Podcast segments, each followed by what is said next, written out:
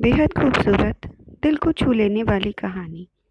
कहानी का शीर्षक है, तोहफा। मोहन काका डाक विभाग के कर्मचारी थे। परसों से वे माधोपुर और आसपास के गाँव में चिट्ठियाँ बांटने का काम करते थे। एक दिन उन्हें एक चिट्ठी मिली। पता माधोपुर के करीब का ही था, लेकिन आज से पहले उन्होंने उस पते पर कोई चिट्ठी नहीं पहुंचाई थी।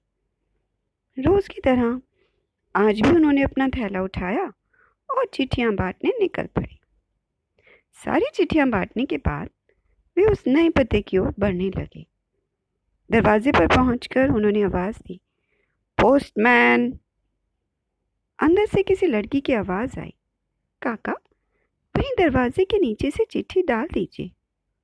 अजीब लड़की है, मैं इतनी दूर से चिट्ठी लेकर आ सकता हूँ और ये महारानी दरवाजे तक भी नहीं निकल सकती।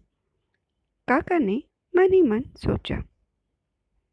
बाहर आइए, रजिस्ट्री आई है, हस्ताक्षर करने पर ही मिलेगी। काका ने खींचते हुए कहा। अभी आई, अंदर से आवाज़ आई। काका इंतज़ार करने लगे, पर जब दो मिनट बाद भी कोई नहीं आया तो उनके सब्र का बाँध टूटने लगा। यही काम नहीं है मेरे पास। जल्दी करिए, और भी चिट्ठियाँ पहुँचानी है। और ऐसा कहकर काका दरवाज़ा पीटने लगे। कुछ देर बाद दरवाज़ा खुला। सामने का दृश्य देखकर काका चौंक गए। एक बारह तेरह साल की लड़की थी, जिसके दोनों पैर कटे हुए थे। उन्हें अपनी अधीरता पर शर्मिंदगी हो रही थी। लड़की बोली, क्षमा कीजिए, मैंने आने में देर लगा दी। बताइए, हस्ताक्षर कहाँ करने हैं? काका ने हस्ताक्षर कराए और वहाँ से चले गए।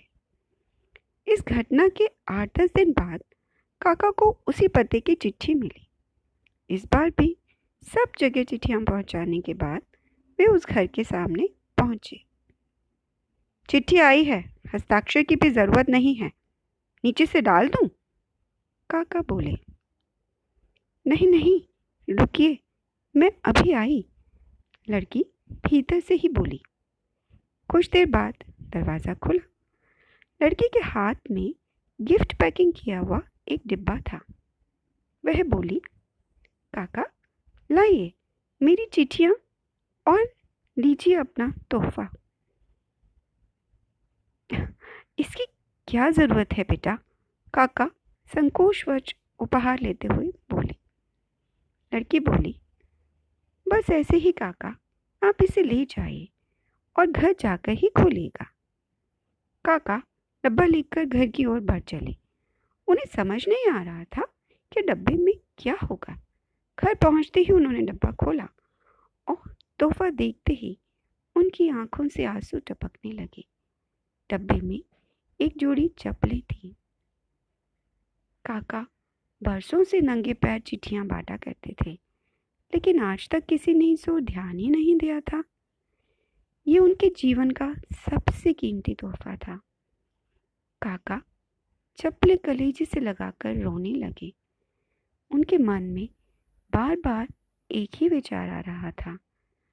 बच्ची ने उन्हें चप्पलें तो दे दी, पर वे उसे पैर कहाँ से ला कर देंगे?